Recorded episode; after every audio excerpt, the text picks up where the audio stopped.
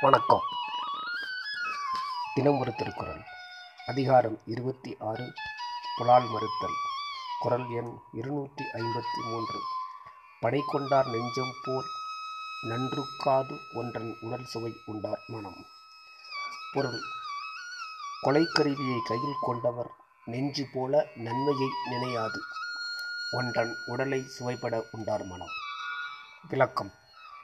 கையில் படை ஏந்துவதே பிற உயிரை கொல்வதற்காகத்தான். படையை பிடித்தவன் மனம் எப்பொழுதும் கொலையை நோக்கி கொண்டிருக்கும். அது அவன் கையில் உள்ள படையின் குணம்.